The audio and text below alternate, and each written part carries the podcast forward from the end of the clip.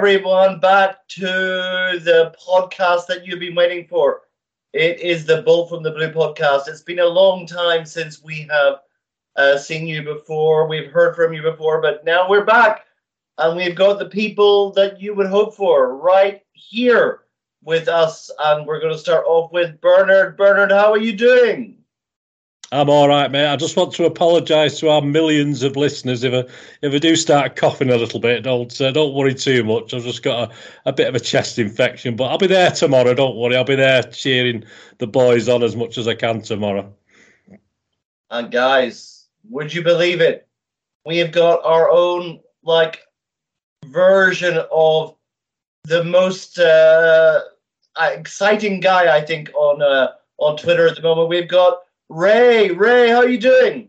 Hey, I'm all right. If you could see me, guys, uh, which you can't, thankfully for you, it would ruin your uh, New Year's. I'm. Um, yeah, we're not so lucky, unfortunately. I'm, I'm, one of the monsters, aren't I? Am I one of the monsters? That's it.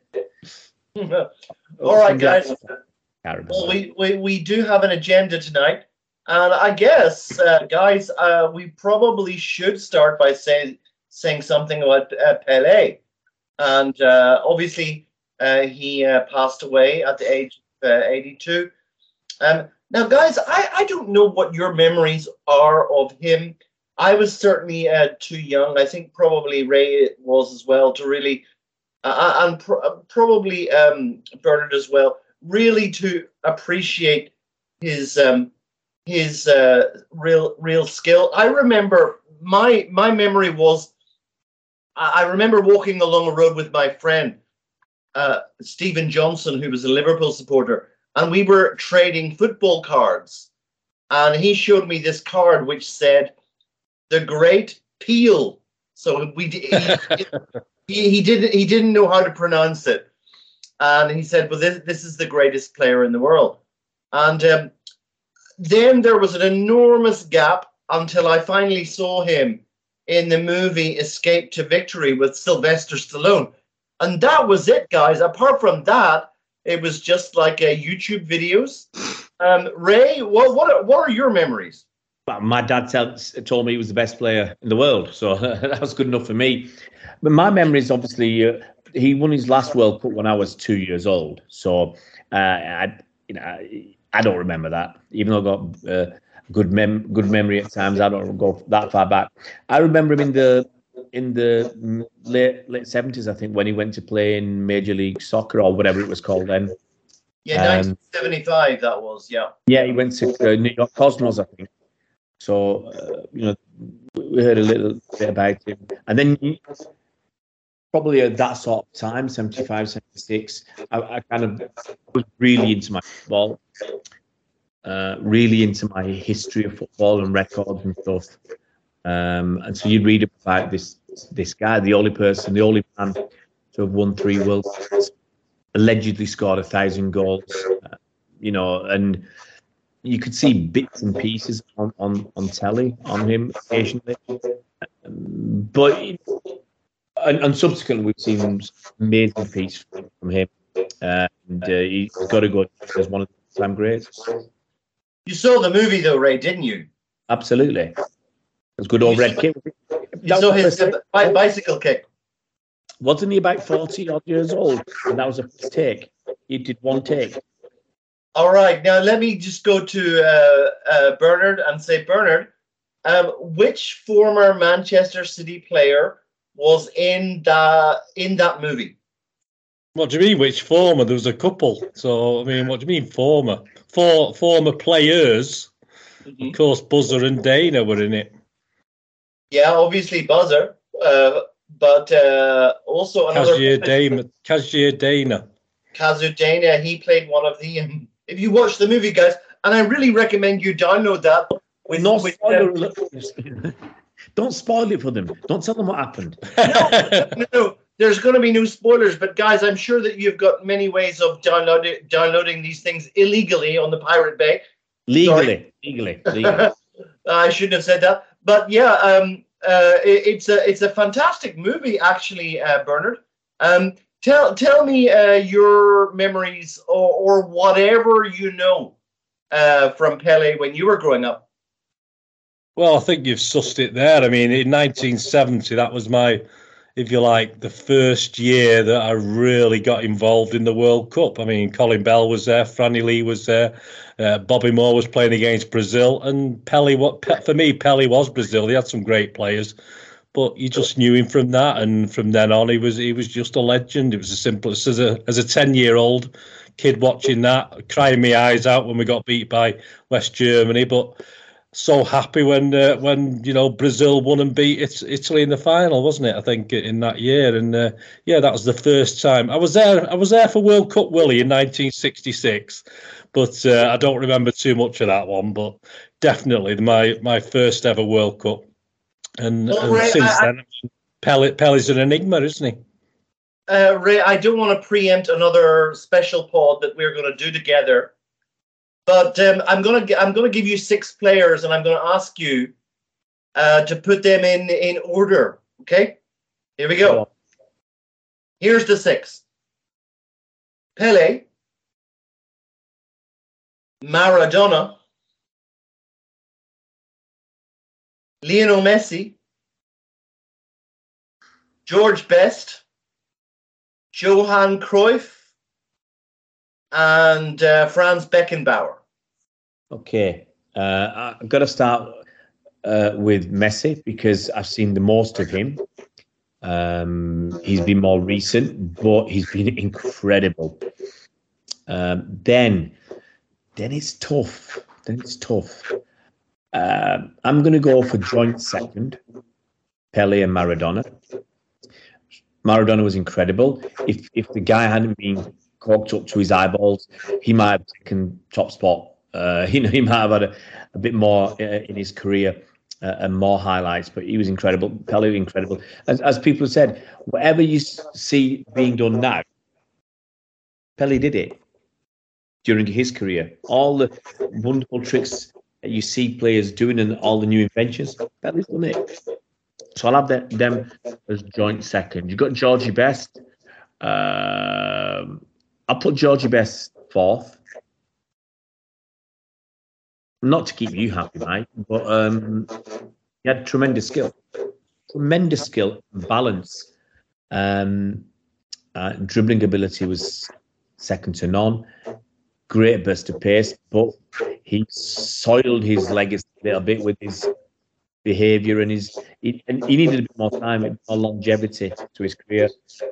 Uh, then I'll I'll say joint joint fifth Beckenbauer Cruyff.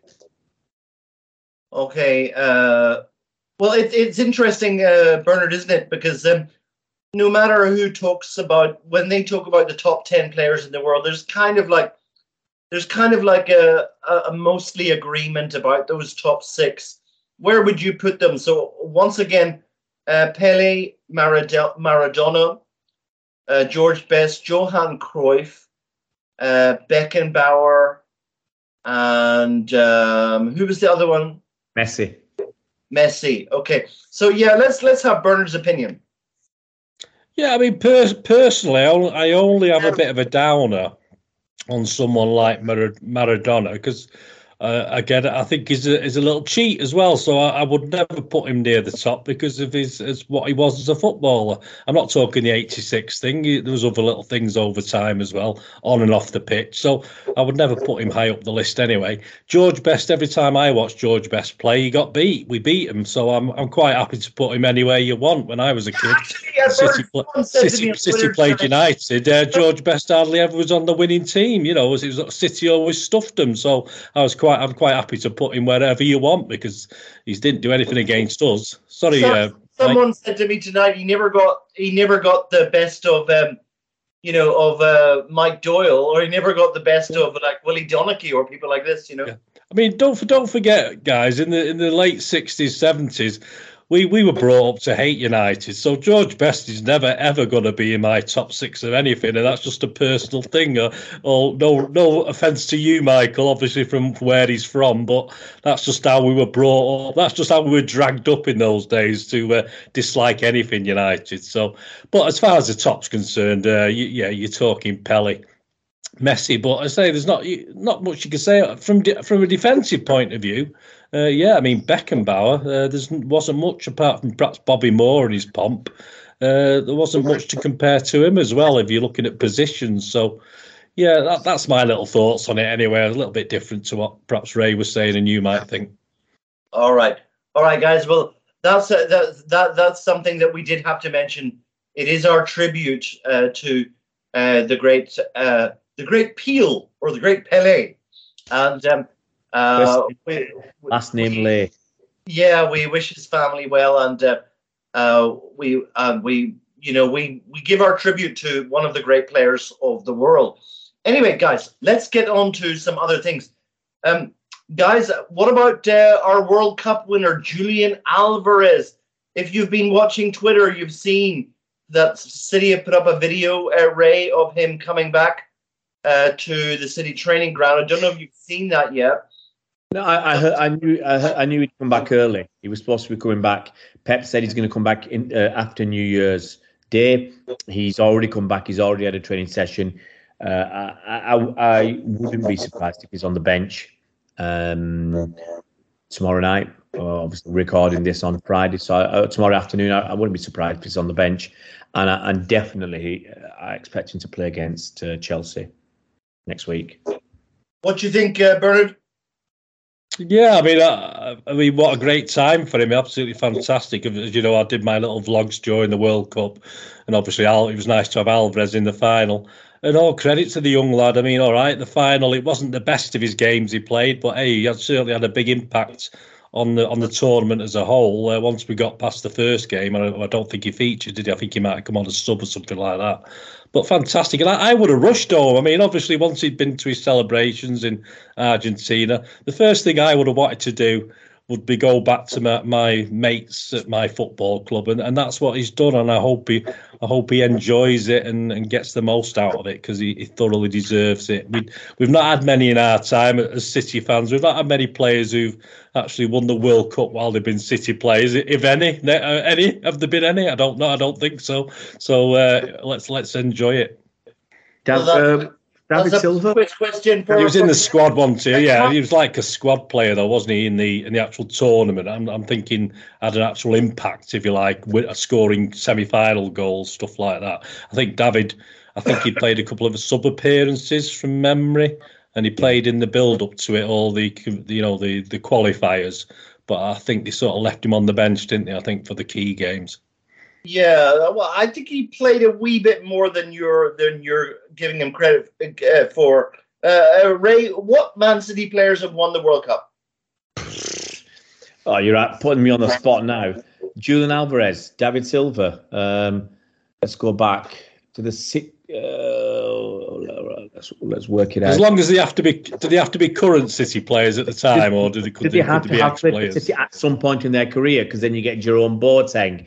You get actually, you probably get quite a few um, yeah, cropping yeah. up. But that that that that gets into the realms of hard work because you know.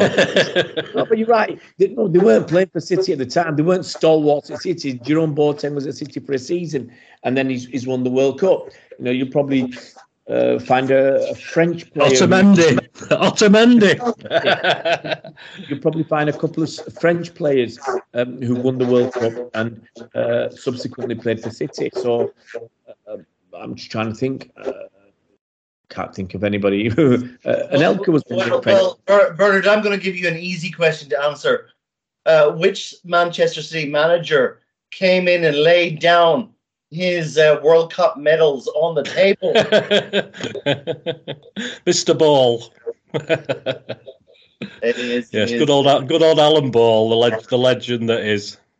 Yeah, yeah. You know, uh, um, not gonna uh, not gonna um, disparage him too much.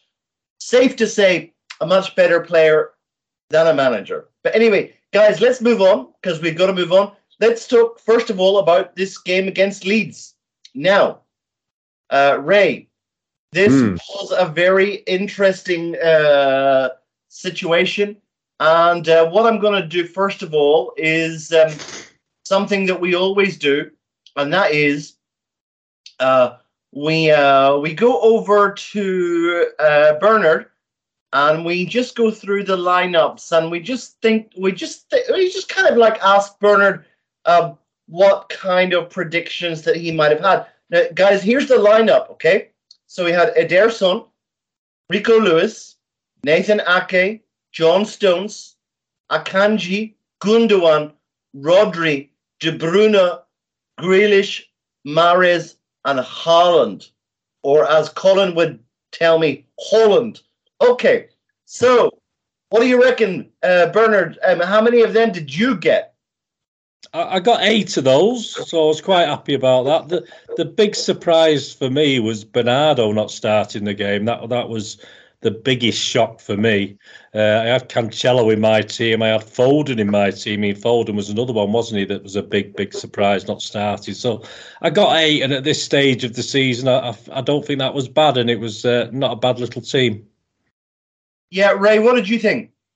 Yeah, I would never have got Rico Lewis starting. Uh, I, I, looked at it and thought Kyle Walker didn't play the first couple of games for England, so um, he's he was less uh, utilised than some of the other uh, England players. So I thought he might start for us because um, he, he's now fit and he he hasn't you know got any miles under um, uh, um, under his belt this season so far. Um, surprise, obviously, like Bernard, that Cancelo didn't start. Um, would never have got Ake starting at left back. And uh, up front, not on a month of Sundays would I pick Jack Grealish to start. no, never. Um, you know, uh, I want some. I want someone with genuine ability to start for me, not Jack Grealish. I would have, I'd have had Foden as well, and I'm surprised Bernardo didn't get a start. So but like Bernard said, it's it's hard to gauge. You know, we don't know the fitness levels of the players. They come back from the World Cup. Everybody's at different levels. Some have worked harder uh, than others. Some, like uh, our friend Mr. Kalvin Phillips, may, he did a bit of a Nasri, didn't he? He did a bit of a Nasri, a little bit yeah. podgy, or uh, not fit enough to train. Apparently, he's too heavy to train. Um, so uh, yeah, well, um, I think he sorted himself out now. But yeah, it was very difficult to to have an idea what who Pep was going to pick, and um, yeah, so it, it came up uh, with a few surprises. Well, let me ask uh, Bernard a question. Now, Bernard, you've got to be honest with us now. Mm-hmm. I always am. I always am. I always am. I'm going to go through the Leeds Leeds lineup, and you oh, tell oh, me. you, you, you tell me if you know any of these guys. Here we go. We've got Meslier, Christian, Kristensen, Struijk, Cooper, Koch, Roca, Forshaw, Aaronson, Gnonto, Greenwood, and Rodrigo. Um, have you heard of any of these guys?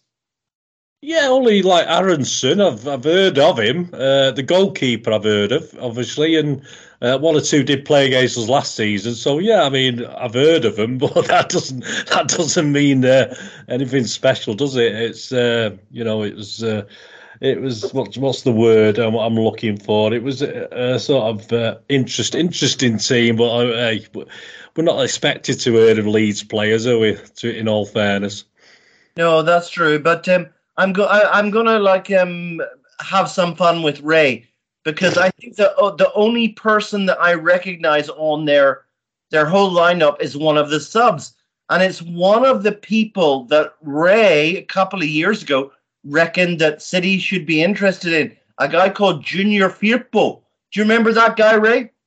Junior Firpo. Did I say we should be interested in him? I think I did. He was a young kid about three years ago, three, four years ago.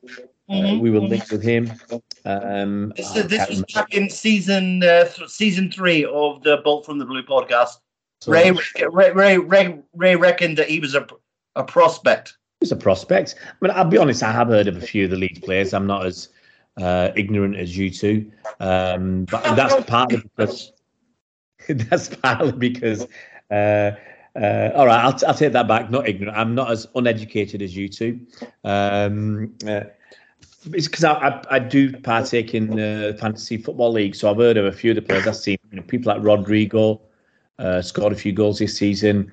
Uh, heard of a few other players, um, Greenwood and Um, obviously, the keeper is he's well. He should be well known because he's, he's not done too badly for Leeds, young kid. Um, but yeah, probably like six or seven players.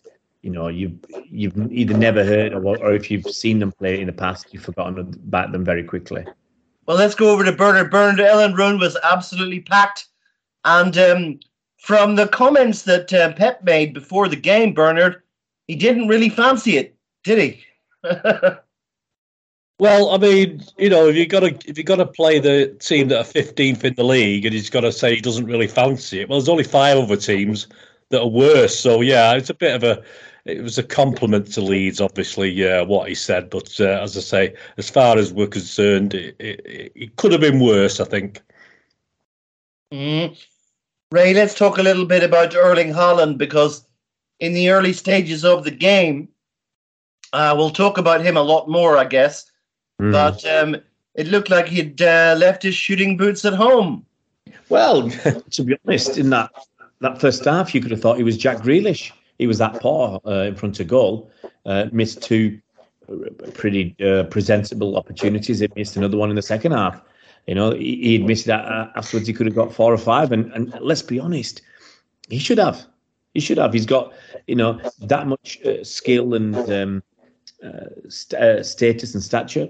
He missed one in the first minute, Akanji through ball. Um, he, should, he was trying to lob the keeper. The keeper got his fingertips to it, and it, it, um, that slowed it down and it got cleared uh, before it entered the goal. And he had another chance later on. Disappointing. Uh, again, weak, very weak actually. Uh, it was nice. Uh, KDB passed, uh, given the pass, uh, and he hit it straight at the keeper. So that was, um, yeah, it wasn't great. But the good thing about Haaland is, and he'll always get the benefit out, or he's always got credit in the bank, and he always comes good. Yeah, let's go over to Bernard. Bernard, uh, the opening the opening exchanges were kind of interesting. What? How did you feel about the way that we that we started? Well, uh, what I actually noticed, no one else seems to have picked up on it, and so I'm, I'm sort of thinking that I've seen something, obviously there that isn't there. But I just thought the pitch was playing really weird. I, I thought the ball wasn't carrying very well. Uh, there was that first chance for Haaland. I, I, thought the ball held up. He expected it to come a little further. He looked where the keeper was, and if you if you look at him, he saw the ball sort of doesn't stop, but it doesn't it doesn't bounce as it, you expect a ball to bounce. So whether Leeds had sort of kept the pitch, you know, we, we have this from Klopp, don't we? I'm not, I know Pep's not going to do it. Kept the grass a little bit longer or something. I don't know, but I, I honestly thought there was a, a problem with the with the uh, with the pitch. I don't think it was certainly the bowling greens we're used to playing on. You know, which is fair enough. If Leeds want to do that, that's up to them. That's fair. That's fair enough. But I think KDB had a problem early on as well. But I think he sussed it out like a, a cracking snooker player. He, he, sort of sussed out very quickly the how the table or how the pitch was was rolling. So I think KDB grew into it because he got used to it. But I think people like Haaland and Grealish to some extent certainly one, at least one of his chances. I think the ball didn't do what it should have done uh, before he put it over the bar. It's I think the first effort. So yeah, I do I do think it was poor finishing, but I, I honestly think there was a little problem with the pitch as well. I mean, I might say I'm not making excuses. I, I, just thought the, the pitch wasn't as good, perhaps, as it could have been. Okay, well, let's go over to Ray again. Um, Ray, um, one thing that started to catch my eye, and apparently I was not the only one, was uh, the contributions of Rico Lewis. Now, we'll talk about him a, a little bit uh, later on, but um, we got no less than the scribes of the Guardian, Ray saying that this is Pep's dream uh, right back. And I'm thinking, oh my gosh, if we get any credit from the Guardian, uh, then, then, there must be something to it. What did you think? Look, the kids just turned 18. Just turned 18. Uh, and okay, I'm going to go, I'm going to take you back. I'm going to take you back to when we built the academy. Okay, many, best part of uh, eight, nine, ten years ago. And when I first started doing uh, um, YouTube videos, I, I remember uh, several years ago saying that we will, the, the plan is to have a conveyor belt of talent, young, local talent, grown up supporting Man City coming through the ranks. Okay, and that's what we can see that happening. We can see that with young Rico Lewis. If you've seen the goal by young McAtee for Sheffield United, who is, uh, uh, I think, is on loan with them. Great goal, ran about 80 yards. Uh, great composed finish.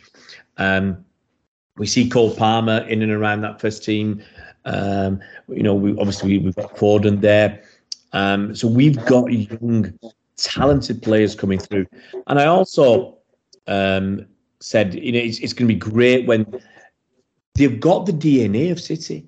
Rico Lewis has been at City for however many years. But ever since Pep's been there, we've got that DNA running through the club. So what they're doing, maybe at a younger age group level, it's the same as what the senior guys are doing. So it's easier to fit in with what the first team are doing. So Rico Lewis has made that transition. He's got tenacity, he's got pace, he's got uh, it looks like a good football brain on him. And uh, you know, we were all worried and uh, wondering why we haven't signed a right back. Rico Lewis is your answer. You know, Kyle Walker's 31. Yes, he's still going to be our first choice, but Rico Lewis is a more than able deputy. He's got, as I said, bags of pace. Um, he'll fill out a little bit. He'll get a bit more strength uh, as he gets older. But he's, you know, he's in there for a fight, uh, and that's what you want to see. And, and I also said in the past, because they've grown up supporting City, they'll go that extra mile. And I think Rico Lewis is another one. He'll go that extra mile like Foden, um, and it's going to be it's going to be fantastic. You know, hopefully in, within about five or six years' time, we might have four or five local lads who were who were who grew who were either born or grew up within a few miles of uh, of the ground. I think we've got three already with Palmer, Lewis, and Foden, and I think we'll get two or three more easily in the next five years. And it's a fantastic feeling to to have that many uh, kids coming through that are, are sick fans. Bernard, you've seen your fair share of right backs for City. Uh, it's not been a a position that uh, I think has been crowned in glory. But uh, what did you reckon of the young fella? Yeah, he's, he's, a, he's a great, I'll say, little player because he's only little, isn't he? He's not. He's he's got about another three years growing to do, hasn't he? I mean, if you look at me now, guys, I mean, I, I was actually a medium size till I got to about eighteen, and then when I started have, having proper dinners, I, I sort of uh, sprouted a little bit. So he may grow a little bit tall, and I, and I want that because I want a defender, perhaps uh, with a bit of height who might be able to defend corners and keep the ball out of the net occasionally, and that'd be nice from a defender. And yes, Rico Lewis yes. has got all the attributes, but uh, I'd like I'd like a, a, defender coming through who can actually help the defence and, and do that bit as well. But uh, a yeah. cracking little player. No one ever says no to a few extra inches. but, well, oh, guys, come on, come on, you're making your own jokes up now. I, I, am go, I'm gonna, I'm gonna like uh, charge uh, Ray up and set him off because, uh, guys, we've got to talk about this. Now, one player that w- that that was prominent in the first half. Um, when I say prominent, I'm not saying concussive, but it was Jack Grealish, and he was um, he was um, prominent. I think Ray uh, is the word that many people uh, describe, yeah. but the jury is still out, Ray. Uh, the jury is still out, and it's all about the price tag. Uh, what, Look, what, what, what, what, are, what are you going to tell me? Look, okay, the jury is out. Yes and no. Okay, uh, there are some City fans. There are some City fans, especially some there's some of the young ones, and surprisingly, some of the older ones who you thought had a little bit more intelligence, for want of a better word, who uh, are praising Jack Grealish and basically blowing smoke up his ass. I, have never been one uh, to, to do that. I want to support my players. The price tag, uh, yeah, doesn't help because other uh, fans of other clubs always have a pop at him, talk about his stats. I mean, there's that comparison with Almiron, who he stupidly, foolishly, naively made fun of at uh, last year's uh, title winning celebrations. Uh, Almiron's actually, I think, got more goals this season uh, than Grealish has in his whole career at City. Um, so that that was a, a bit of a, a on his part. But the uh, what gets me is the is the fans who were you know, especially okay in the early in the second half, Grealish made an interception. Bo- there was a ball passed across at the back, just inside the lead half, and the the recipient of the pass really had was paying no attention to what was around him, and Grealish was stood there. He, he stepped in, took the ball, and ran away. Now he hasn't got tremendous pace, but when you get the ball and there's no one in front of you, and you you know you've got it whilst the, the defenders are in a standing start, and you've got the uh, the bolt on them, they were never going to catch him. Even so, by the time he got to the edge of the box, someone was uh, right up his hooter. Um, and then he made a very simple pass to Haaland, and Haaland tapped it in. Okay. Now you've got some City fans who are, who are you know equating that to something like uh, uh, uh the great Pele or Maradona or Messi. That is wonderful. Honestly, honestly, I, I I dug out very easily eight or ten tweets from City fans praising Jack Grealish. Okay, it wasn't difficult to do. I didn't have to go looking for them; they were just popping up on the timeline, and people saying that was it was a fantastic play. Hang on a minute, and and as someone said, he said my 80 year old nan could have made that pass, and if she could have made that pass, you know, uh, there, there'd been something wrong with her. It was bog standard, straightforward, nothing special play and they blew smoke up his backside for that. I don't get that. So he had three really, really good chances to score in that first half. He should have taken, if we're honest about it, should have taken them all. Mm-hmm. Same way we say Haaland should have taken his chances, but Grealish, they were really, really good chances, clear cut chances, in my opinion. He should have taken at least a couple and he, you know, he, he fluffed him every single one. He fluffed. Then the other problem I have with Grealish, okay, is sometimes he's uh, same, uh, very similar to Mahrez. He'll take a shot when the defender's right next to him, and he's, he's obviously going to block the shot. I don't see the point of that. He's it's like you've got it in your mind that you're going to have this shot come what may, and if the defender's going to block it, you're still going to have the shot, and it's it's daft. So you know, last season I was all for you know giving him time, and I, and I've said it for every new player, you've got to give them at least a season. Right now, and um, I don't see that he's giving us enough. He's not giving us enough. It's just it's one of those things again, guys. You know, if Grealish's three chances were the only three chances we had in the game, and we'd we'd lost the game one 0 people would be jumping up and down. If that was Mahrez yesterday, uh, or the day before. If it was Mahrez who uh, uh, had missed three chances uh, but got two assists, he'd be he'd still be getting dogs abuse. He'd be getting dogs abuse for that because it's Mahrez. So you know, um, Grealish is he's get he gets let off. You know, maybe he's because of his cheeky boy attitude and smile and behaviour, and some of the nice things he does. Um, that you see on social media and, and all that. But I'm I'm sorry, you know, I, I want a I want a guy who who does it on the pitch first and foremost. And for me right now, he's not doing it, and he's, he's miles away from this side. You know, there's a lot of players I'd have in that team. I'd have McAtee ahead of Grealish because McAtee's doing stuff, even though he's doing it in the championship. So Grealish has got a long way to go to convince me, and you know, I, I think I'll be struggling to be convinced this season. That uh, that is a, a a very persuasive case. Uh, we know that Bernard is is is quite a fan of uh, Jack Grealish. Uh, Bernard, what would you say about um, what you saw from him? Yeah, I'd say I stuck up for Jack last season. I thought he's one of our uh, better players last season. But this season, I think we've been commenting, and I've commented that he's not he's not actually taking it to any sort of real level now.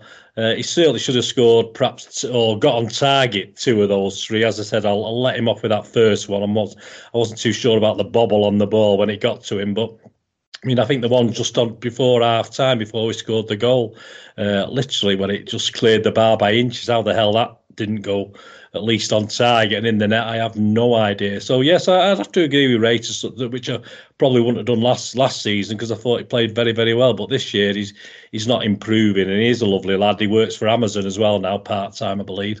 So yeah, I just want to see a bit more. And as Ray as as Ray said, that second half, there's it would have been quite funny if he took a shot, wouldn't it, when he went through with, for that goal? But uh, you just knew, you just knew there's no way Grealish was going to take a shot. He was gonna, just going to pass it and give Haaland the responsibility of scoring the goal. But uh, yeah, I, I, can't argue too much about what Ray's saying now, even though, as, as I said, I, I may have done last season.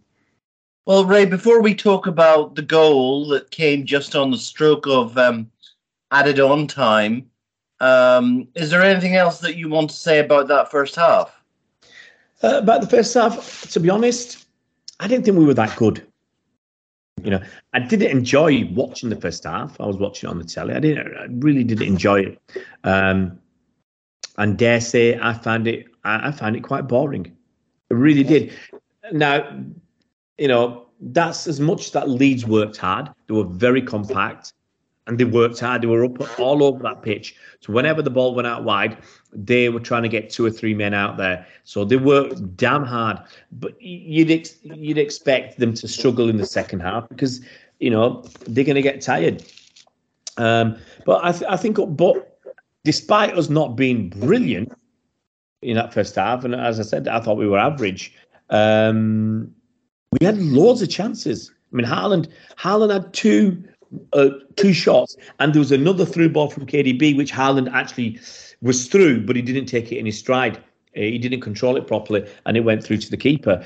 And then we had the two chances for, or three chances for Grealish. You know, we could have had five or six.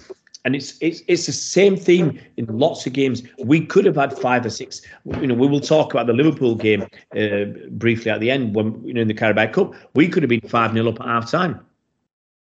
Okay, mm-hmm. so we're having a, a, lot of opportunities. We just ain't scoring. I think uh, Gundogan had a weak finish as well from a decent pass from Mahrez. We had plenty of plenty of chances, um, but as I said, Leeds worked hard.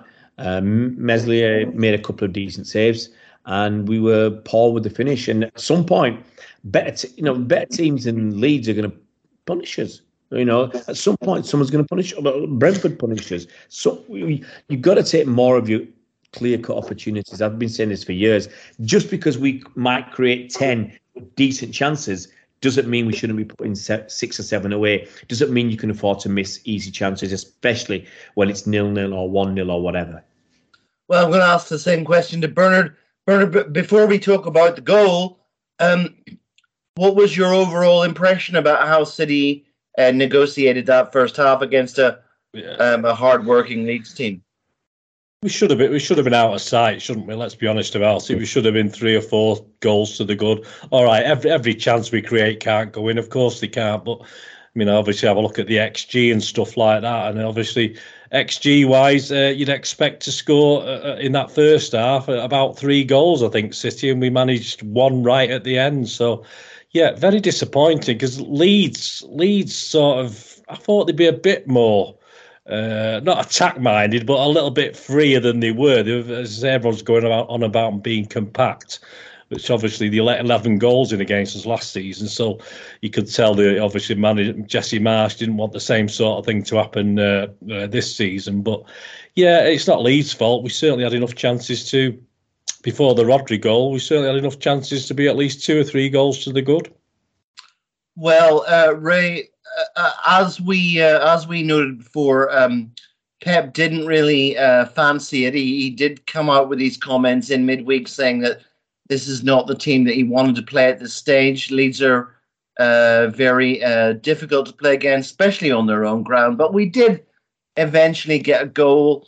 It was a I think clocked at 45 plus one. And I think um, uh, Rodri nicked it off off of of chance that didn't go in. Yeah, look, I mean, um, I think it's it started with actually a great hit by Gundogan just outside our box, where he he took the ball and he he, he swiveled in all in one move and, and just took it past uh, the guy who's trying to uh, uh, uh tackle him. Um, he passed it up to KDB, who legged it down the left wing.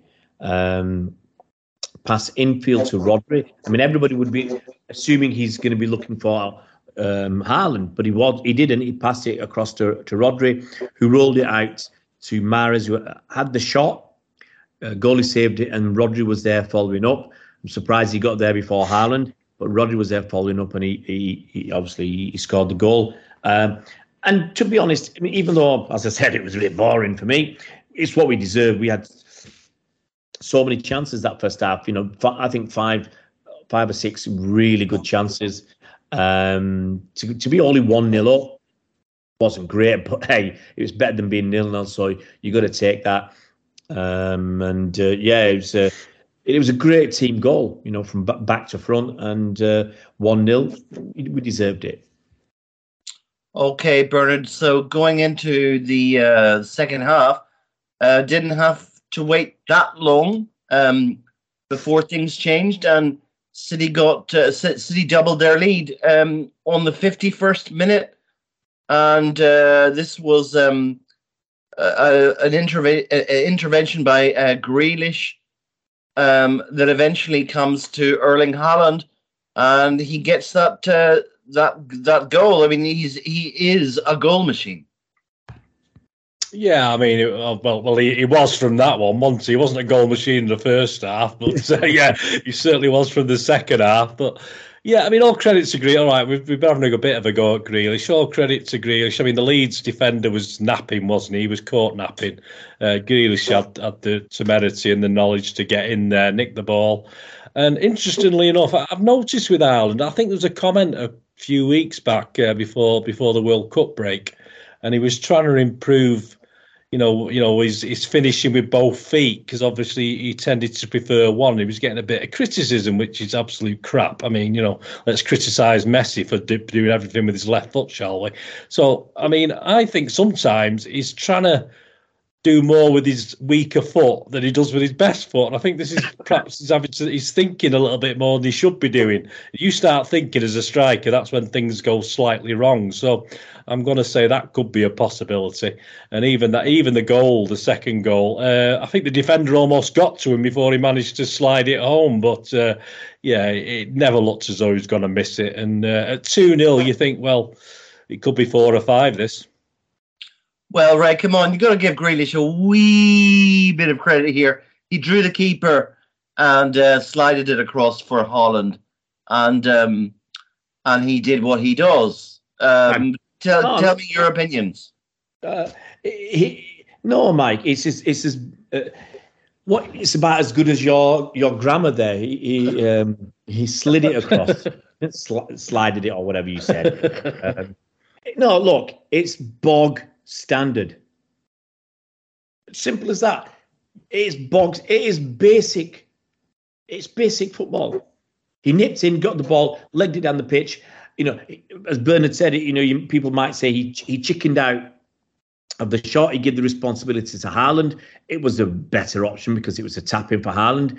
Um, but it was straightforward football. Now, I'm sorry, you know, you go, you go, you go, you, you go into the National League, you go into Sunday football you know, you'd expect people to be able to do that. Any anybody half decent should be able to do that. Nothing special.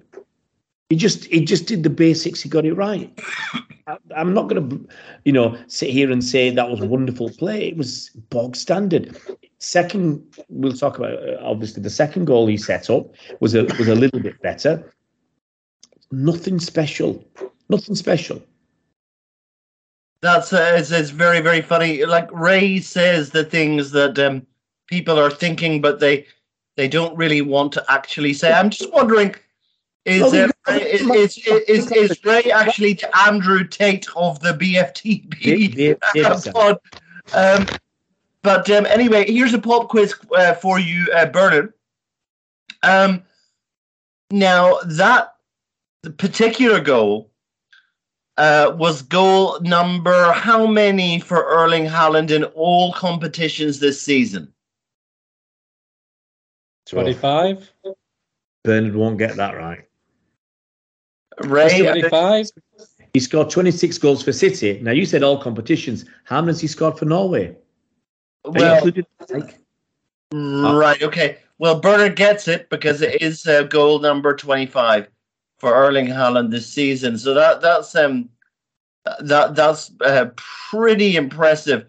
Uh, Bernard, let me um just ask you this question. I'm going to go over to Ray after you, but I'm going to uh, start uh, with you. Um, stupid question, but I am known for asking stupid questions. Um, how does he compare with um, Alan Shearer? Uh,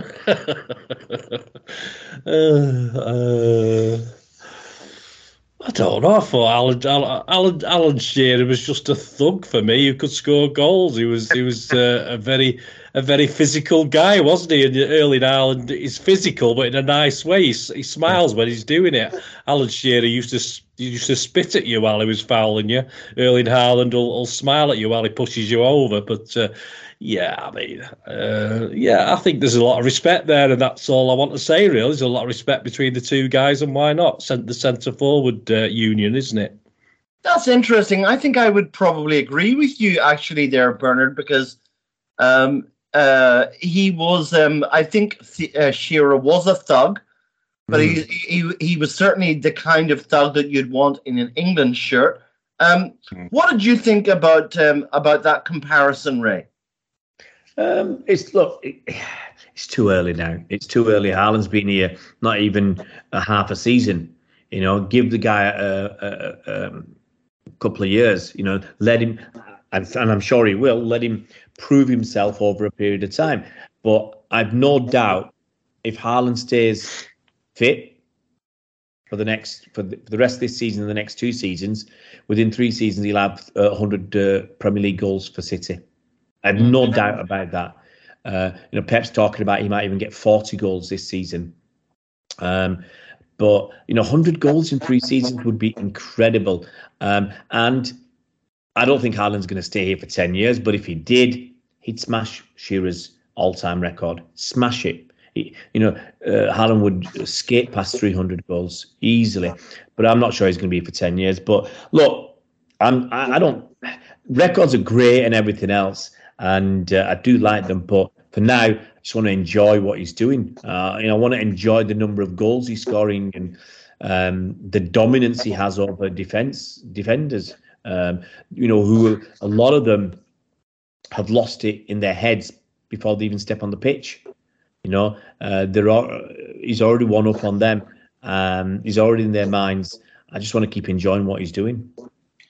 My gosh, Ray, are you saying that like uh, like a, a player like him is is like is like Prince Naseem Hamed has won the fight before it even begins.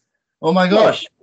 Yeah, I, I, I get some defenders. Yeah, I mean, you got to look at his record. He's got twenty odd goals. You know, in in in in the league, he's got twenty league goals in. He said was fourteen starts. He's got twenty league goals in fourteen starts. So defenders, you, you can't avoid talking about him and you know uh, and, and, planning for him and being worried by him. You've got to be. And i think he defeats some of them before he steps on the pitch which hey for city that's fantastic. Let's go to bernard. Bernard um, i do want to ask you about this thing. There were certain comments on uh, social media that i was interested in and they were uh, they were saying that uh, rodri this is a player i want to talk about rodri has uh, learned certain of the dark arts from Fernandinho. Would you agree with that? Um, no, he's not. He's not. He might have learnt them, but he's not as subtle with them as uh, Fernandinho was. That's the problem. Fernandinho could probably get away with a lot more than Rodri does. I was thinking of that. Uh, I thought Rodri was superb the first half, and I thought Rodri was uh, uh, not as good the second half. I, I, thought. I thought when we when they came back into it a little bit, he, he, he made a stupid foul on the edge of the box towards when give Greenwood a chance. And yeah, uh, so I don't particularly agree with that. He's just not learned out, but obviously he's got a few years ahead, yeah, hasn't he? But it's just not. He's not quite learned the uh, the art of uh, getting away with it. That's a problem, which uh, Ferner could do. It, it made a few. It made a few fouls, so it, even Fernandinho uh, on the totting up procedure, uh, of, of a number of fouls. You'll get done in the end. Um, yeah. And I, am trying to remember the the foul he gave away was someone had lost the ball or something. So he end or you know it was it was dangerous, and he just decided the best thing to do is just um, bring the fella down. Uh, was that Gnotts? Well, a lot, a lot, of, a lot of Fernie's fouls would have been up towards a halfway line as well. Rodri tends to do them near our box, which isn't, you know, for us City fans is is uh, is not very nice, is it? It is worrying when it happens. But like Mike said, Leeds did get back into it. They scored that that goal from the header. They had a, another one from that just went past uh, the post. Mm. Very unlucky. And and suddenly City, who probably I think we had was it we had twenty over twenty shots in that game. If they'd scored that goal, would have been you know a few minutes to go, would have been three two up, and we've had eight, about probably eight good proper chances to score. And that's that's the frustration that we've been pretty much they've not been in the game. We've been dominant without being brilliant. We've had so many good, great, great chances. And we're giving them. We had, uh, yeah, we actually had 20, 26 shots on tar- uh, shots, nine on target, 26 shots loads, you know, and some of the off-target ones were Grealish's. So we had hmm. lots of great opportunities to score, and we didn't take them. And then we let Leeds back into the game by being sloppy at the back. You know, sometimes there's some good play from the opposition, but overall, it's it's something I've not been happy to see is our sloppiness, leaving teams in games. Look, at, I, go back to Brentford. We left them in the game. They they they, they did us. We're leaving teams in the game too long. Um, you know, three 0 it should be a, we should be coasting it from there. We really should. Um, but anyway, you know, look on the positive, we got the three points. We move on. Well, we're not finished yet. Uh, Bernard, is that is that the problem that you think with Rodri that he concedes fouls uh, too deeply in the pitch and then uh, he doesn't have that gorgeous smile of uh, Fernandinho when he does it? Well, he's just a big lummox, mate, isn't he? He's just, he's just a big guy, and when he when he does foul, it's so bloody obvious because he's such a such a big unit. So, yeah, Fernandinho could get away with it perhaps because he's, he's, a, he's obviously not not the unit that uh, poor old Rodri is. So you can't miss him, can you? You can't miss Rodri. So he's not going to get away with as much as Fernie used to, anyway. Yeah, well, guys, just just before we go too far with the with, with that, I, I, I do want to say that I did. Uh, I think uh, uh, our followers noticed. I, I, I put up um, a tweet there of um, a goal which Rodri scored for us uh, last season. Absolute screamer. He can absolutely do these things just like Cancelo can. Didn't manage to do it in this game, but uh, Bernard, we did get the third goal. It was Haaland again. And despite what yeah. we've said about Grealish, he had a hand in this, didn't he? Well, he, did, he didn't fanny about with it, mate, did he? He just sort of got the ball and then played it back into into the right spot for, for Haaland. He didn't try and sort of turn a defender or try try a shot, which, as Ray said early on, was going to get blocked.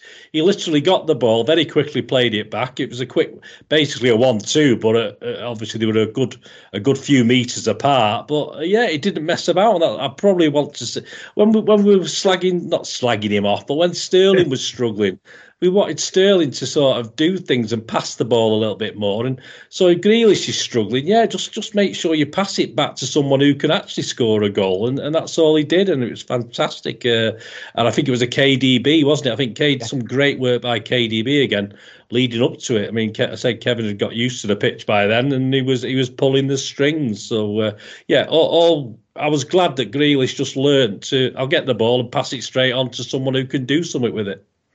Yeah, um, Ray, what did you think about this one? Well, it did help that the two defenders went to Grealish. And, you know, Haaland had made the pass. The two defenders went to Grealish and left Haaland alone. So, um, you know, the, the, the sensible option was just to give it back to Haaland, which he did. He just, you know, nice straightforward pass in between the two defenders. And Haaland did, did the rest. So, you know, he's just got to, I think one of the things he's got to do is make decisions quicker.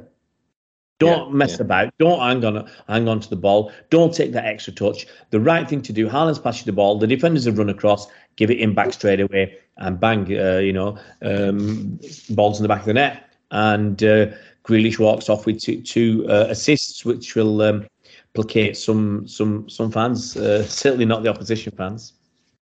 Well, um, uh, Bernard, like ten minutes later, Leeds pulled one back, and um, this was um, very gratifying for the commentators. They were desperate um, for City to uh, lose points, as they always are.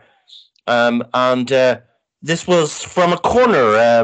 What did you think about this one? Yeah, it is, it is annoying. I think we've talked about this zonal marking and various things. For free kicks and corners, we can set ourselves up. All I ask my players to do is attack the ball. If, if they're in this zone, does that mean they can't attack the ball? Do they have to stay rigid? I mean, f- poor Foden was marking that guy, and he just left Foden for dead. Foden didn't even follow him; he just walked round him and he, basically had a free header. I think there's a couple of guys that were uh, probably near him by the time he headed it, but just no one was attacking the ball. So if, if you're going to attack the ball as an attacker, uh, all credit to you for getting the goal because uh, the City defenders didn't attack the ball. Uh, the keeper isn't willing to come out and collect a ball because that's not his game. So I'm sorry, we it was just sort of thing that most of us probably thought was going to happen, and it did happen, unfortunately. And uh, Ray, um, um, a few minutes later, Haaland could have had his um, his hat trick. I mean, he was straight through with the goalkeeper, and uh, it basically uh, what they say is that um, he didn't get his feet sorted out. He fluffed it. That's what happened. Um, you know, he, I think, uh, yeah, he, he, was just kind of a bit behind him. It, it, I, I, can't put my finger on it. You know, whether he was uh, not um, what's the right word 100% in terms of, you know, he needs a couple of games to be back into it. I, I don't know. You know, he, he, should really have scored. It's not the hot Haaland that we that we've seen in the past. Really, he, you know, he normally just steps outside the ball and just pops it in. Um, do, you, do, you think? Do you think, guys, he does have a problem when he has to think about it a little bit more? I know, I know, it's a silly thing to say all the goals he's scoring, but I mean, we've seen these, these super goals where he stretches for a ball and let you know puts it in, but where he does have that little bit of extra time, is he thinking about what foot should he use and that sort no, of thing? What do you think? think not, not, not the same as Sterling, though. Not the same as. Oh God, no, no, no, don't, don't. I'm not saying that. I'm just saying I'm trying to excuse why he oh, sort of fluffed his chance. You know, where he uh, I did mention before, is he trying to perhaps use his weaker foot sometimes rather than his natural foot uh, to score goals? I, I just I, don't I know. He, he, definitely, guys, he definitely likes to open up his body and strike yeah. it with the other foot. I think we see that, right? Yeah. The, the thing is, there's been so many goals. If you look at his Dortmund career and at City, where he's had, uh, he's run 30 yards, 40 yards to score a goal. He's had time to think, and he still scores. So I, yeah. I don't think that's it. it. It could just one of these. He's just not. And it sounds crazy because he's had six weeks away uh, from football, and you you got time to train and all that. It, it just might not be hundred percent in terms of uh, on it. And he's still a kid. He's what, 22 years old or something. He's still a kid. So he might not just be 100%. Give him a couple of games, you know, and he'll be scoring 5 mm-hmm. Well, um, uh, guys, I mean, there, there were uh, little bits and sniffs of chances uh, between then and the end of the game, but it ended up 3 1 to City. We got the points. We're five points behind uh, Arsenal because they won again. But um, um, what I'd like to do, guys, just as we're coming to the end, is just to go back uh, just a little bit before that and talk about the the uh, game against Liverpool. Obviously, high stakes game, and uh, we know all about them and uh, the the whole rivalry thing, and uh, we we snuck it, Bernard, didn't we? Yeah, well, we snuck it, but I think once we have actually got our noses in front for the third time, I don't think Liverpool had much to offer. I, I, thought we were deserved winners, and we certainly on the balance of play we were far far better. Uh, a lot of interesting offside decisions given and not given, which uh, it's nice to see. You can go to the match and celebrate a goal without worrying about someone coming back later and uh, scrubbing it off or, or, or, letting it stand. But uh, yeah, I think so. I think Liverpool, I thought was a bit slack at the back at times again, uh, certainly to let them back in it a couple of times. But I think finally, once we did get that third goal, uh, yeah, I, I, didn't really see Liverpool getting back into it then. Yeah, Ray, what did you think about this? This is obviously a game that was, um, uh, you know, the exchange of goals until the Ake winner um, what were you thinking about this? How, how did you feel about this particular game? We were miles better than Liverpool. Miles better. Okay. The frustration was we could have been 5 0 up at half time. That's not a word of a lie. We could have been 5 0 up at half time. We were miles better, or at least five goals. We were, honestly, we were miles better than Liverpool. And you got Klopp after the game coming out and saying, crap, like, you know, oh, you know, we should have done better with the goals and I'm disappointed. Otherwise, it was an even game and all that kind of rubbish. Did you not see the first chance from Haaland with him? Was it in the first minute where uh, he was through and he tried he tried lobbing the keeper and he blasted it into the crowd? You know, um, we had loads of chances in that first half. Uh, Liverpool were lucky they weren't that we didn't score four or five goals. Uh, and in the second half, you know, we were still pretty dominant. So the frustration was we let them get back in the game when they didn't deserve it. They weren't good enough. They didn't deserve to be back in that game. You know, I'm disappointed a little bit with Laporte, excuse me, for their second goal because once once the ball had been hit down the line, Laporte was never, was it Nunez running on? I think Laporte was never going to catch him. Never, never. He should really just brought him down. You know, I'm not an advocate of the dirty player like that, but he should have just brought him down, took the yellow card. It won't have been a red card because we had, um, I think, Ake in the middle. Take it. Oh, you know, he should have been more aware of what was around him. What was around him was Ake was in the middle, uh, running back and Liverpool had two players coming through the middle, and that's it. So Laporte should have done the foul. I think the keeper should have come out, but it's very hard for him to make that split second decision. Um, and Ake was just uh, not watching Salah well enough. But once again, it's difficult. You know, if you're both run, uh, uh, you know galloping at pace into the box and one guy suddenly stops, you know, you can't put your anchors on quickly, and that's kind of what happened. And Salah was free, and he just tapped it into the empty net. Um, but to give Liverpool chances when you know when we were up to to have a situation where it was three on two was ridiculous in my opinion. Um, but look, as I said, the main thing for me was we were miles better than them, and that's all that matters.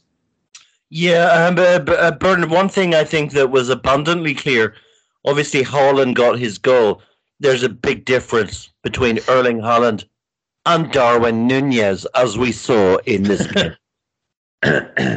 yeah, I mean, I, I, think he missed a good. He, he had a hat trick, didn't he? But it was a hat trick yeah. and misses. Uh, I mean, one one or two of them were probably, uh, or certainly one of them was okay, well, too bad. But he's actually you know, he's got a whole goal to aim at. All right, we know Ederson's not the greatest. I think there was one where Ederson was, I think it was a third chance he had in the second half, and I think Ederson had come too far over. So there's quite a big gap. There's quite a big gap for Nunez to actually put the ball in, and he put it. He put it about three yards wide, and yet, uh, you know, uh, thankfully Ederson got away with it, but his positioning wasn't great, and we we've seen that with Ederson anyway in, in previous games, but yeah, it, it was pretty awful. I mean, you know, when it comes down, all right, he got his assist, of course, for the, for the one of the goals, but uh, he, he, should have had. Yes, we did slow, we did slow, so we did have more chances. We certainly should have been three or four by half time. It probably could have been about seven three or something like that by the end, because uh, Nunez certainly should have had one or two goals. Ray, a little bit of uh, love for Mahrez when he put us two one up. That was a nice goal. Yeah, he's he's he's always got that great first touch, one of the best first touches in in world football. Um, and he, he just got it right. And the ball comes across, the defender's coming out to close him down. And in what it, it, his control was so good that it's a really difficult skill is to actually move the ball as you control it. So he controlled it, but he, he, he moved the ball to the side and cutting. He was cutting inside as the defender was still getting in position. It was it was dreamy stuff, um, and yeah, he, put it in. It was um, a well taken goal. Um, you know, as and we said it's no more than what City City deserved. Um, but you know, yeah, seven three would have been a, a, a better scoreline. You know, I, I always say when you be, when you're miles better than someone, put them to the sword. And if it's Liverpool or Man United or Arsenal or Spurs, yeah, put them to the sword. Really, really hammer it home. Um, look, um, but we're through through to the quarterfinals. Fantastic. Mm-hmm. Well, we we dispense with them, but I I, I just want to just play on this just for a couple of uh, minutes more, uh, Bernard. Apart from like someone like Marco van Basten, have you ever seen anyone that can control a football from from uh, delivered from distance uh, better than Mahrez? No, I must admit in that, in that same game against Liverpool, there, there were a couple where they went out to the wing and he actually miscontrolled it and they went out for throw-ins and that's very very rare but i think he probably was saving it up for the goal wasn't he i mean and there's one i know we don't want to go back to the uh, to the leeds game but there was one where uh, he was put he, he, i thought he was going to get a little toe on it uh, i think gundo put it through and it looked as though he's just going to get his left foot on it, and he didn't. Yeah. And no one would pick on him for it. But I thought someone like Mahrez, I thought he would have got it, a little toe on it or something, because he's so brilliant at doing that. And I was really disappointed that he didn't. I just, because you know, I do expect him. All right, we critic, we might criticise him generally, but I do expect him to do that sort of thing. And yeah, that that for me uh, is something that I love to see. And sometimes I expect a bit bit more from him though, which is a bit unfair when you know he's got such a wonderful touch.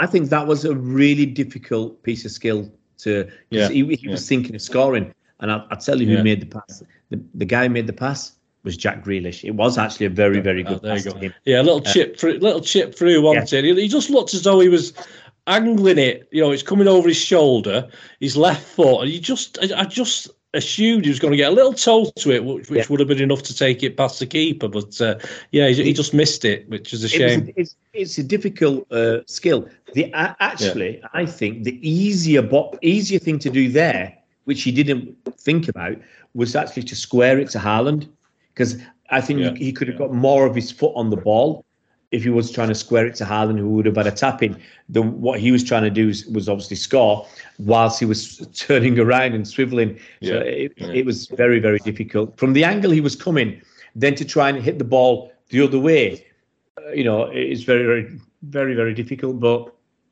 you know, there was one in that, that first half in the, in the Liverpool game, I remember, where he, it's like he, he miss, he thought he had more time than he did, kind of slowed down and then he had to speed up, and then it was too late. He'd made that, yeah, yeah. I think an error of thought, but it happens. It happens to the best of us. You know, guys, I think we're we're nitpick we're nitpicking a little bit, I guess, because he's so good at that. There's no one better in in Europe um, at controlling the ball than him. Um, what he does with it from there, that's another question. but um, uh, I think Ray will agree with me on that. But we, we anyway, uh, we got them out of the way. Uh, Ray, who have we got in the next round? We're at Southampton. Uh, have they got they got a new manager, haven't they? So that's that's going to be um, an interesting game. Um, but you'd like to think that we're more than capable of winning that and getting through. Mm-hmm. Okay, now I'm going to encourage encourage the two the two lads to go onto the BBC website right now and, and, and let's take a look at the league table uh, briefly. Uh, I know Ray doesn't want to do it, but um, but Ray Arsenal are they're still doing it. They're still five points ahead, and it's beginning to annoy me. Um, what do you think, Ray? Look, you got to give them credit. That's the first thing. You got to give them credit. They've uh, they're up there. They're up there for a reason. They're up there because they're winning games. Simple as that. Um, in the whole season, they've drawn one, lost one, won 13. That's why they're top. We've, normally, it's actually strange because the team that win the most games is usually City, and we've only won 11. Um, so you, you you're going to give them credit, and to actually, I'll whisper this: I'll Arsenal in the last game, uh, uh at least, were more exciting to watch than Man City.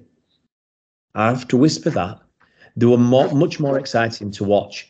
Um, the young players doing it, um, and you know all those little touches around the box, finding a way to pick the uh, the lock. Um, like that's so many times. It, it, they're very very enjoyable to watch right now, and they may not have a big squad, but I think they, you know, I've said it about City as well in the past. Once you've got eight or nine players playing at a really good level, you can carry one or two players. You know, that's how we carried Um, Zin, in the first few seasons under Pep, Zinchenko and um, Delph at left back, we, we carried them really. Mm-hmm. Um, because the rest of the team was so, so brilliant. And I think Arsenal have been able to do that. If Nketiah can score goals while Jesus is away, then Arsenal are not going to easily fall away. Look, we've still got to play them twice. They've got, you know, some big games to come. Then maybe the two important games. You know, we can't easily dismiss Newcastle, even though we're two points ahead with the with the game in hand. Newcastle are winning games. They're winning loads of games, so you can't easily dismiss them. And they're scoring a decent number of goals. So you'd think those are the three teams that will be uh, probably fighting it out. Uh, and even though Spurs are fourth, they're they're not very good. Um, so yeah, Arsenal, um, Arsenal for the it's theirs to it's theirs to lose, isn't it? They're to have some pressure on them, and I think at some point they will crumble. That's what we're all expecting. Well, uh, Bernard, um, uh, just uh, taking a look at the situation at the moment, uh, uh, Brentford are two nil up against West Ham. That doesn't really mean anything to us. Uh, Liverpool have benefited from two own goals um, from Leicester. They're 2 1 up against Leicester with 55 minutes gone. Uh, uh, Jurgen Klopp was talking about this big fight for for the top four. Uh, do you really believe that it is going to be a big fight for the top four? Yeah, well, well for Liverpool, I, I, think yeah, I think Liverpool will do all right. I think Liverpool will, be, will still challenge. I think we've said that before you know, all they need to do is go on a bit of a run. Um, they certainly, all right, they didn't show anything fantastic against us in the Carabao Cup, but uh, we know they can win games from from not being probably the the best. So, yeah, that doesn't surprise me. He's got to aim for that. He's got, you know, he's got to keep the fans interested. He's got to keep his his board happy. So he's, he's got to come up with the positives. Uh, but at this point in time, I'm I'm personally uh, worried about Arsenal, and I'm even worried about Newcastle. I think uh, Eddie Howe's doing a wonderful job at, at, Newcastle. I mean, I wouldn't mind if they gone out and bought half decent players, but they're sort of doing it with with a lot of the players that obviously brought in last season, etc. But I think he's doing wonderful stuff. But uh, yeah, I mean that'll be. I'm looking. I'll tell you what, it's not a City game. I'm looking forward to. I'm but the, the Arsenal Newcastle game in a couple, in a few days' time, uh, that that should be a cracking game. I, I, don't know what time it's on, whether it's on when City are on, I don't know, but I'll be watching that one with uh, enthusiasm, as Ray said there. I'm not going to uh, say that Arsenal are wonderful and better than City, but uh, what a cracking game that should be, and I think we should look forward to that, and I will look forward to it as long as we beat Everton and Chelsea in the next next two games. Well. Uh, Uh, Ray, I, I, know you've touched on it already, but just as we finish, um, give me your assessment of our rivals. We're we're talking about Arsenal, uh, Newcastle, and possibly Tottenham. What do you reckon? Yeah, I think you threw Tottenham in there as a joke. Uh, it's not April Fool's, you know. Um, Arsenal, I said it already. Arsenal, they've won 13 out of 15 games. They're scoring two and a half goals a game. So they're doing the business and they deserve to be top. Newcastle um, drew a few games early in the season and now they've won it's at least six on the bounce. So they're in great form. You know, they they've got a, a decent squad now. They've got out and bought players in the in, in the summer and, and last season, I think, and they, they'll buy some buy more when they need to. I think they're going to be up there for for a while. I, I can't see them easily dropping away. And if you look at some of their games, you know they lost against Liverpool, and I think they were they were done. The only game they've lost is against Liverpool away from home, and I think they got uh, cheated there. Um, they they could have beat us. They were three one up against us. So you know, I can't see them easily falling away. They've got a great team spirit, and Almiron's doing the business.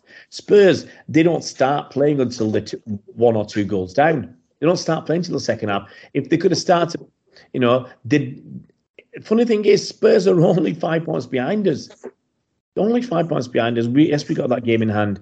Um, then you got United, and this is it's disgusting. Man United are six points behind us. They're rubbish.